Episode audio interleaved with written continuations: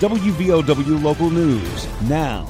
A school bus crash in Wayne County sends six students to the hospital. I'm Aaron Stone. Wayne County Schools said the bus was transporting Fort Gay PK through 8 and Tolsia High School students when it struck a power pole Monday morning. Six students were taken to the hospital. According to the school district, the students have non-life threatening injuries. The accident knocked out power to Fort Gay PK through 8 and Dunlow Elementary. Both schools were dismissed at 8:30 this morning. School will resume the regular schedule Tuesday.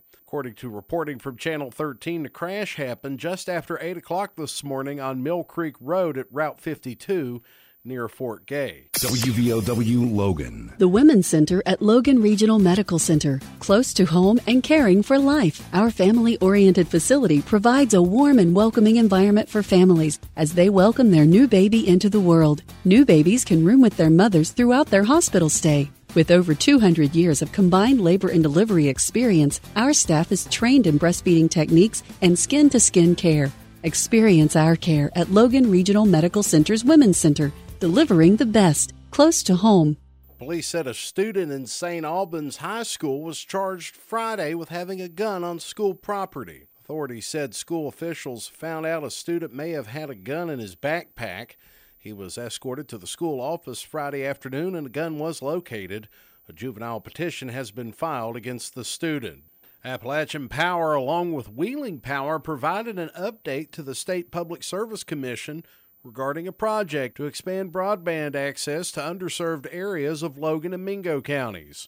In July, workers began constructing 361 miles of fiber optic cable. Design, engineering, and necessary pole replacements for the project were completed earlier this year. The goal is to provide more than 13,000 customers in the two county region with reliable internet. Plan calls for internet service provider Gigabeam Networks of Bluefield to own, install, and operate the last mile infrastructure needed to deliver broadband services to customers of the area. Gigabeam will have access to the company's middle mile fiber optic infrastructure in phases so they can connect new broadband service customers on a rolling basis throughout the construction process. Residential customer rates would increase, if approved, by 48 cents per month.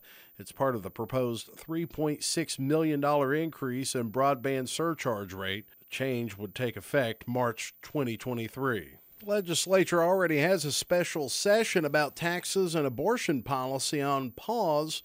Governor Jim Justice has called a new special session to consider bills on economic policy and roads funding. A Saturday night statement from Governor Justice says a special session will start today around 1:30.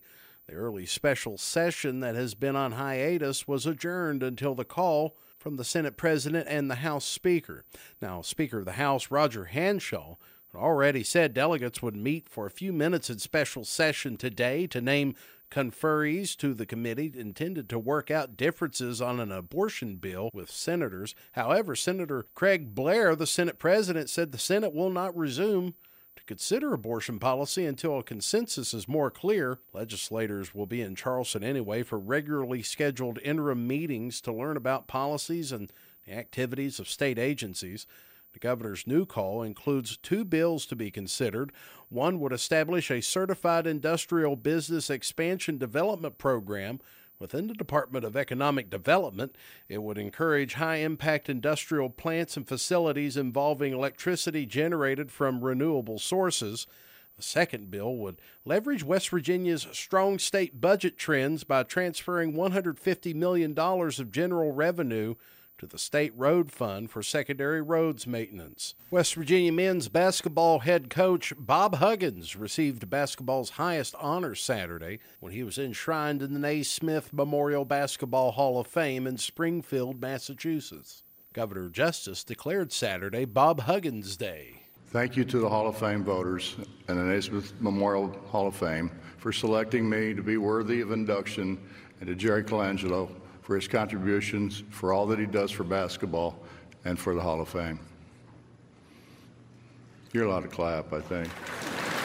Over the course of his career, Huggins has led his teams to 25 NCAA tournament berths, including nine appearances in the Sweet 16, four trips to the Elite Eight, and two appearances in the Final Four. He's amassed 916 career wins over 45 years of coaching. And in high school football, Logan High School dominated Wayne 31 to 7 Friday night.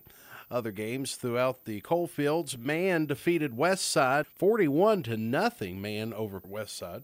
Point Pleasant defeated Mingo Central 56-13. Winfield over Chapmanville 47-14. Nicholas County defeated Wyoming East 71 to 7. Tug Valley defeated Symmes Valley, Ohio 27 to 6. Van over Richwood 66 to 6. Sherman over Riverview 32 to 20 and Ripley defeated Lincoln County 20 to 14. Get local news on demand at WVOWradio.com and on your smart device. This is WVOW Logan.